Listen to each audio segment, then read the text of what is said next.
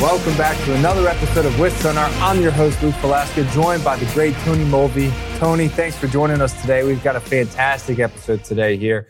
We were on the back half of April. A lot of things changed in the market. We called a freight recession last month. We've been home. It's been almost a month since Craig made that prediction on FreightWaves, and we've seen a lot of developments since then. Now, all of a sudden, there's some lockdowns going on in China, which we're going to discuss, and the potential impacts of that in the freight market. Not to mention, we've got their next live in-person FreightWave show coming up next month. So there's a lot happening right now, Tony. A lot happening. For sure. Yeah. I mean, it's about to be a busy 3 weeks. I mean, we're 3 weeks from future supply chain. 3 weeks from future supply chain. It's going to be great because we're going to be there. Yeah, of course. Just so folks know, you will get to meet both Tony and I. And Tony's buying all the drinks. Let's just make that clear right off the bat. So... also the food. He's bought out a couple of restaurants for folks. So it's going to be a great time. But no, in all seriousness, it's going to be excellent. We're excited. We're going to have a booth too. Some folks can come up and potentially talk about Sonar. And I'm excited for that because there's going to be customers there. There's going to be folks who've been watching the show. There's going to be folks who have seen some different things. So, or just folks who are just experts in the industry. I think it'd be really nice to kind of put a lot of heads together, a lot of folks in the same space. We were talking about this, I think it was 2 weeks ago now, Tony, or 3 weeks ago now. I can't remember when we first, I guess it was about 3 weeks ago, because it was right when we were talking about a freight recession coming, and we were saying it'd be interesting to see how the market unfolds all the way up to the future of the supply chain. But we've seen a lot of movement since 3 weeks ago when that statement was called. Kind of where would you place the state of the U.S. freight market right now, if you had to kind of describe it? It's obviously softening. I mean, yeah. I don't think there's any denying that. I mean, you hear everybody's talking about how spot rates especially are softening, and we've seen that decline. It's kind of accelerated. I mean, in a report I wrote last week, you look at the truckstop.com spot rate, it looks like it's down off of a black diamond, not a bunny slope, right? And that... you would kind of expect to see spot rates slowly decline in the first quarter. I mean, that's pretty typical. I know we wrote in the shipper rate report in that 10 to 12% range, which has kind of been the historical decline from the beginning of the first quarter through the end. And ultimately, like peak to the end of the first quarter, it kind of was in that range. Right. But now we've dropped. It was basically two back-to-back weeks of almost 5% declines. I mean, we're talking 13 cents per mile last week. 14 cents per mile this week. I mean, which is a larger percent drop. Yeah, it is. Much larger. So, you know, it's funny when we were talking about the freight recession coming, and it's not like I think when everybody hears the term freight recession, right? It's all doom and gloom. No, it's a period of correction, right? Two consecutive quarters of declining growth, or in this case, declining volume growth, right?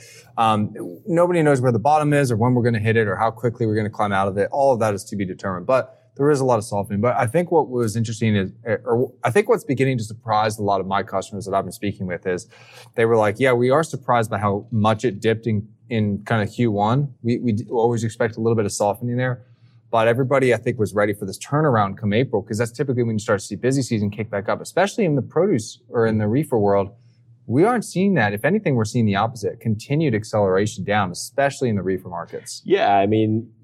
in the reefer side, especially in the volume side, what you'll see is produce and stuff will move more in spot. So basically, you won't see it come up in tender volumes or things like that. But you'll just, all of a sudden, capacity just won't be there, right? So you'll see an acceleration of projections where volumes may be falling. And what you'll see is those kind of like accepted volumes will maybe decline, but it's not. The volume itself, maybe it's just where it's getting shifted and the capacity is moved out of that market. You're not seeing that. We'll talk about it. We'll pull up a chart here in a little bit. Yeah. And you'll see those reefer rejections accelerating downward. They're kind of following the broader trend, right? We talked about freight volumes and rejections moving down. So we'll pull up this first chart where we've got our outbound tender volume index on the right axis and the rejections. And what you see, volumes down to about 12,000, rejections at 10.5%. I mean, these are levels we haven't seen at any point in the last 2 years. No, we really haven't. So you know, just to clarify, blue line is tender volume, 1 year as of this morning. Green line is tender rejections as of this morning, 1 year chart. So, you know, I mean, drops don't look like that very often. They just don't. And in case you're new here, this is the first time you've seen those big random dips you see there kind of throughout, those big troughs. Those are holidays, very seasonal. We see those every year. So that we're not talking about those. It's really that big slope that you see there, here beginning in March and going through now. That blue line is really that demand and rejections there. Why is it, for folks that might be a little bit new, Tony, you know, how is tender rejections, the direction that moves, significant, especially if you're moving freight on the spot market? So a rejection is kind of our gauge of relative capacity, right? As you think load gets tendered out to, say, a primary carrier, they reject it, right? Now it's got to get retendered, could fall through the routing guide. Mm-hmm. And as you go, it may eventually find its way to the spot market. Well, what we're seeing is rejection rates are slowing, indicating capacity is loosening, right? We've been at around 20% for the better part of the last year up until early March, right? And now it's about an 800 basis point drop since early March. For reference, from early or mid-March of 2021 through December, rejection rates fell 700 basis points. So we've had a faster decline or a bigger decline in the past 6 weeks than we had in all of last year, despite contract rates rising 16% in that same time frame. I'm gonna translate for folks that may not be aware here. A basis point, basically what that means is when Tony says a lot of basis points, like 700, it fell a lot, and when he said 800 basis points, it fell a lot more. That's all you need to know. But you're absolutely correct. It's dropping quickly. A lot of softening on the markets. Let's go ahead. I want to pull up a chart there because so it's like the market is softening. I hear a lot of folks talk about well, how does it affect me in flatbed, or how does it affect reefer? You know, we're going to start seeing those markets. I want to pull up tender rejections. Here it is right here. Look at this. This is all the modes. So blue line for references, drive and tender rejections, sitting right there at the low 10% range. The green line is reefer tender rejections, sitting approximately in the 20% mark. And then that orange line is flatbed tender rejections, again, sitting there right around, what's that, about 31, 32%. And this is all over the last year as of this morning. So we're seeing van and reefer continue to fall. Obviously, van is the lowest, which makes sense, but it's also the largest part of the market. Flatbed is still holding strong, although we have seen flatbed come down a little bit, but the general trend is still up. If you notice, flatbed is still much higher than it was this time last year, signifying that capacity is fairly tight in the flatbed market. But, you know, it's definitely a little bit off its high from just a short bit ago. You know, Tony, if you're looking at this and you kind of are looking at the different modes, what jumps out to you in terms of, like, you know, we talk about the market is softening versus, you know, but it looks like flatbed's still kind of trending up, a little dip, but, you know, how would you interpret this? Yeah, I mean, when you think about the different modes, they're kind of exposed to different areas of the economy, right? Right. So you've got the consumer economy, right? Goods, things like that, grocery. And then you've got the industrial side, which is definitely heavier skewed to flatbed. Yeah. And what you've seen is, we saw a little slowdown in housing starts and things like that. But I mean, leading up to this, we've seen this rapid acceleration in housing starts. Industrial production crept up a little, I believe. So, I mean, you're seeing industrial activity. That's what's keeping the flatbed market tighter than the rest, other markets. Right. You're seeing a slowdown in consumer spending. I mean, if you look at real retail sales, so those adjusted for inflation, because they're negative on a year-over-year basis. And guess what? Just means the consumer's slowing their spending rate. Yeah. Which makes sense. It makes sense when you think about this time last year, you had stimulus packages that were aiding in the consumer spending their money. Yeah. And now they're not. So inflation wasn't quite as high yet. Yeah, exactly. So there's all these factors that are going into a slower consumer. Mm-hmm. Guess what? Demand, a lot of the demand we've seen over the course of the past 2 years has been benefited from the consumer.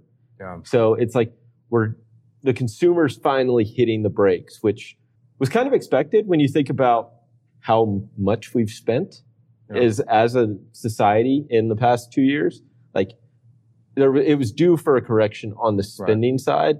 And now you add in an 8.5% inflation rate, it really starts to take a toll on the consumer. And guess what?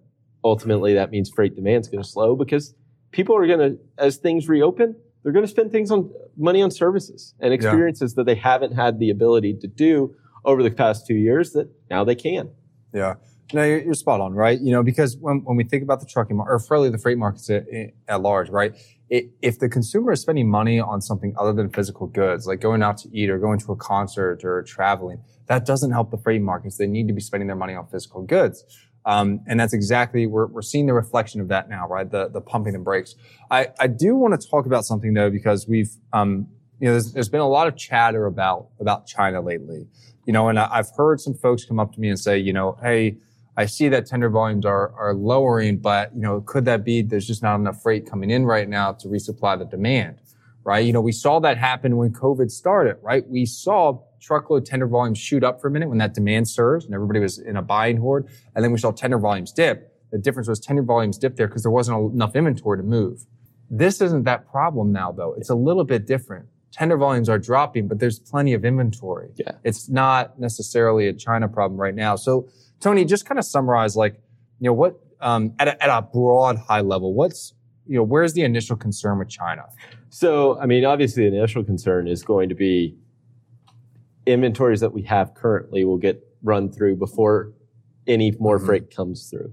But right now, inventory levels are at record highs. Like you mentioned, like the inventory is there to move, right? Yeah. But what you're seeing, and this is where it kind of goes into this mode switch that shippers are having and why this drop in truckload volumes is meaningful compared to look at what's happening on the rails, right? Yeah. We just had J.B. Hunt's earnings release earlier this week. They said demand on, especially in the intermodal side. If you had looked at our intervolume charts last week, but anyways, continue. Yeah. I mean, average Q1 demand, O-rail, domestic loaded and Sonar was up about 7%.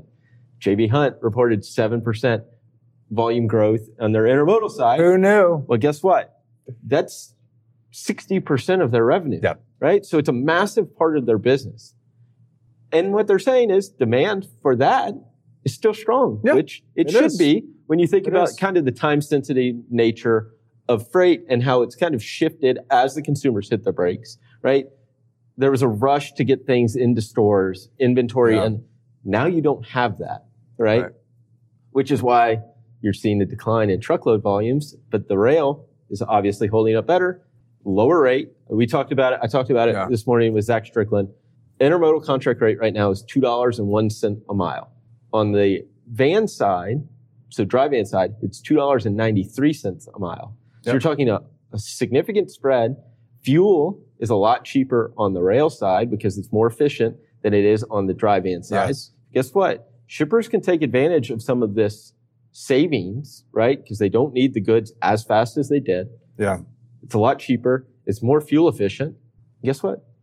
It's benefiting the rails, or IMCs, those intermodal marketing companies like a J.B. Hunt or a Hub Group. And watch when Hub Group releases Schneider their earnings, has a little bit of exposure there too. Yeah. So those will be the trends you'll see. And we get Knight-Swift earnings later this afternoon. Yeah. What I'm going to be looking for is what's that operating ratio doing? Yeah. That's going to be the key because I talked about it again this morning. TCA's operating ratio, so those small mid-sized carriers at the best of times was around 93 to 96%. Yeah. In 2019, it was around 100%. Revenues are falling off a cliff. Guess what? Those margins get squeezed really fast. They do, very fast. Very fast, low margin game. And that's honestly, you know, when we think about this, right, there's been so much new capacity that's entered the market, but a lot of these carriers that have entered the market, they're paying higher prices for their trucks. Insurance costs is up, fuel is up. I believe Craig said this, and I might be a little wrong here on the number, but it's close to 60 cents a mile higher. The average carrier's cost. If a carrier entered the market in February of 2022, their cost on average is 60 cents per mile higher than it was back in February of 2019. Mm-hmm. So just in the three-year time frame, 60 cents a mile. I mean, that is astronomical. Yeah, it means spot rates don't have to fall as far. They don't have to reach 2019 levels to squeeze those margins. Guess what? The other factor is if we do see a prolonged downturn, so say this China impact, which nobody knows how long it's going to be, last 6-8 months. These smaller carriers don't have the capital that a larger carrier does to prolong, to basically survive this period.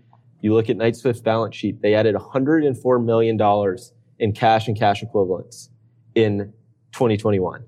Why not reinvest that? Well, yeah. It's because they don't need to add to their fleet because no, they don't. This happens every few years where it's just the cycle. And guess what? Equipment prices are so high, but they have buying power. So they could have reinvested and bought equipment. Maybe they didn't get it or wouldn't have gotten it all, but like people are going to take they're going to take priority over a smaller carrier. They're being strategic. I do want to talk here. Let's dive in. We've got a little bit of ocean data here inside of Sonar I want to show because the current narrative right now is that when China does reopen, there's going to be we're going to be so overwhelmed with freight, right? And there could be some implications of that, but I'm going to paint a little picture here as to why the China lockdowns may not be as impactful as they are. And Tony, you've been talking about this a lot today. At the end of the day, what do we need in order for the freight markets to remain elevated? We need consumers to buy stuff. Yeah. And if they aren't buying stuff, it really doesn't matter if the ports get backed up or not when they finally reopen because the goods aren't really needed, right? That's the thing. And so this chart right here, so we've seen tender volumes fall off a cliff, right? They're down 21% year over year. We know that. There's less volume that's being moved. In other words, less demand for those goods. This chart right here is customs data. As of this morning, over the last year, it shows daily number of shipments clearing customs via maritime each day. All right. You can actually see we're actually slightly above, about 4 or 5% higher than we were this time last year, right? All the way on the left side is a year ago. All the way on the right side is today. Shipment levels are a little bit higher. You do see some dips there with Chinese New Year and with a couple of other elements, but I believe that's probably that massive dip might be the Port of Yancheng when that one shut down. But regardless, inventory is still coming in. Shipments are still coming in at the same pace they were a year ago, but it's not translated into truckload volume. And there's only really one reason for that. It's piling up in inventory because all these goods were ordered far in advance and they are no longer needed by the consumer because consumers are beginning to press the brakes. And we're seeing that inventory levels are high. One other thing, and the other thing is a lot of these goods are ordered 60, 90, 120 days in advance. So they're still going to be coming in even when consumer demand has now slowed. It's just going to take a bit of time. One other chart I want to throw on. So that's the customs data. Okay. The next chart here we're going to look at is the bookings data set on the TEU side. Alongside, some dwell time. So the left side of this chart, okay. The left side of this chart here represents bookings, new bookings over the last year. Bookings are exactly what they sound like. It's me making a request to basically bring a TEU, in this case, from China to the United States, right? That blue line is as of this morning. That's what's being loaded on ships at foreign ports, in this case, China, and that will come to the U.S. We're lower than we were this time last year or right in line. So in other words, if a lot of this, if shippers were really nervous about not getting a lot of goods, they should in theory be increasing their bookings. We saw that happen when COVID shut down back in 2020. There was a massive surge of bookings. Shippers were making a ton of bookings because they were waiting for when they finally reopened to hopefully get priority of their bookings. We're not seeing that right now. In other words, this tells me that shippers aren't really panicking with getting their goods here. So to summarize, there's less demand on the U.S. freight market on the truckload side. We're seeing inventory levels go up. In other words, consumers are spending less. And this kind of further supports that, I think, that shippers just aren't worried. They're not panicking. It's not to say there's not going to be any impact, but this would tell me there's not the same panic than when ports shut down in the past. Yeah. Well, I think if you look at it even in our new ocean markets dashboard that's in data and Sonar, you look at just the port of Shanghai, right? Shanghai to the U.S., those bookings. They're down 31% since March 6th, I believe. Yeah. So, I mean, you're seeing it, or April 6th. So, yeah. I mean, that's the number of TEUs booked, confirmed bookings, right? That's the important part. It's not just those that have been, that is actual demand on the ocean. Right. Are up, or down 31%. Yeah.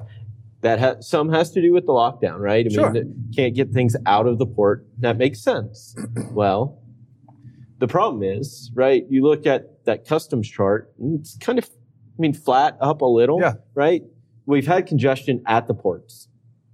which had this backlog, right? That kind of has taken time to work itself out. We still see vessels parked off the side or the coast of Charleston, New York, LA, Long Beach. So there's still congestion. When China ramps back up, those products that have been ordered, right, are still going to come out. Like that's, we don't know what the China supply chain looks like, what needs raw materials, what those raw materials that are coming in, because it's not just container ships that are off the coast. Right. It is those bulk and raw, those carrying raw materials. What does that look like in the China? Yeah. How long does it take them to get back up to full manufacturing capacity, right? These orders have already been placed, more than likely, right?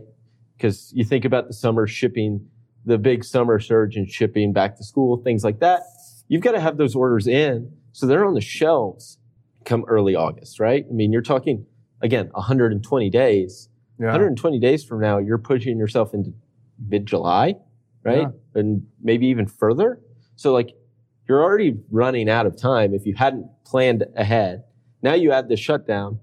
You may miss the season. Like, the concern might be missing seasons, right? These goods that were supposed to be here in time are now not going to be on the shelves in time. What happens with them when inventory levels are already so high? Yeah. You know, you're spot on there, spot on. And it's, you know, it's real. It all comes back to the consumer, right? We've talked about that time and time again, right? If consumers are not buying products, at least at the same rate that we're talking about here, this impact may or may not be all that extreme. On another note, though, we have seen that both Mexico and Canada have now taken over the top 1 and 2 spots from China as far as the largest trade partners of the U.S. So while part of that's happened before, it's not completely unique. We, you know, there has been a lot of talk with a lot of shippers who are trying to potentially shift supply chains a little bit closer to home, at least parts of the supply chain, right? There's still going to be a lot of reliance on China. And we have a significant amount of reliance on China as well as India and Malaysia and Vietnam. But I think we're beginning to see a slight shift, maybe pieces of company supply chains being like, you know what, let's bring a little bit closer to home. And that could potentially help these impacts down the road. I think COVID scared a lot of folks. It was a combination. We had a trade war back a couple of years ago. Then we had obviously COVID, which caused a lot of upsets. And now I think shippers are trying to be a little more strategic with where they source some goods from. Yeah, for sure. And I think, I mean, even some of this, as I touched on earlier, the ocean markets dashboard. I mean, we can look at all these other countries. Yeah. Guess what? And I'm writing this in a report as we speak that we're seeing. If you looked at just IOTI, right, mm-hmm. just the bookings, it's up and it's accelerating. Why is that? Well, you start digging in and looking at other areas where some of these goods are coming from, your Indias, your Vietnam, your Italy, your Germany. So some of these other European countries, you're starting to see signs of increases in bookings coming out of there. That's right. Guess what? It means less reliance on China. We've seen that decline, obviously related to Shanghai at 31%. Yep. It doesn't necessarily mean that there's not going to still be volume coming in. Now, what happens when the volume gets here? That's where it looks like the rails are going to be the big winner. They might be. So that and warehousing. And warehousing, yes. You were telling me before the show, ProLogis, for those that aren't aware, ProLogis is like the largest warehousing company in the U.S., I believe, mm-hmm. right? And their four largest markets, I believe, were close to four largest. Yeah. So it's four significant markets. Yeah. It was four markets that totaled 10 or 9.5% of their total U.S. footprint, right? By square footage. So, for reference, they manage close to $500 billion in real estate. Yeah. They're massive. It's huge. But they have 100% lease rate. 100% lease rate in 10% of their markets. Basic, yeah. Market size. 10% of their square footage is completely leased out. Is completely leased out. Yeah. So Central Valley, Nashville, Las Vegas, and Phoenix. Guess what? If you're looking for warehousing space with ProLogis, you're not going to find it. And guess what? It means you've got to find other markets that you can either find space. Yeah. But it throws these networks kind of out of whack. It does throw them out of whack. So that's going to be what's interesting to me is how networks adapt to some of these changing. I think what all this has shown us over the last couple of years is how dynamic the freight market is mm-hmm. going to become. This slow, steady. I mean, not to say that annual bids are gone forever, but like, I mean, there's, I think a lot of folks are having to become a lot more dynamic. But anyways, look forward to talking to folks. As a reminder, if you're still with us, in just about 3 weeks, okay, we have Future Supply Chain down in Little Rock, Arkansas, or excuse me, Fayetteville, Arkansas. And it's going to be a great event. We're going to release some of the new things inside of Sonar, including the ocean dashboard that Tony here has leaked many times throughout the show today. So that's where you want to see that. It's going to be great. We'll see you next Wednesday, live, 3:30 p.m. Eastern Time. Have a fantastic rest of your week.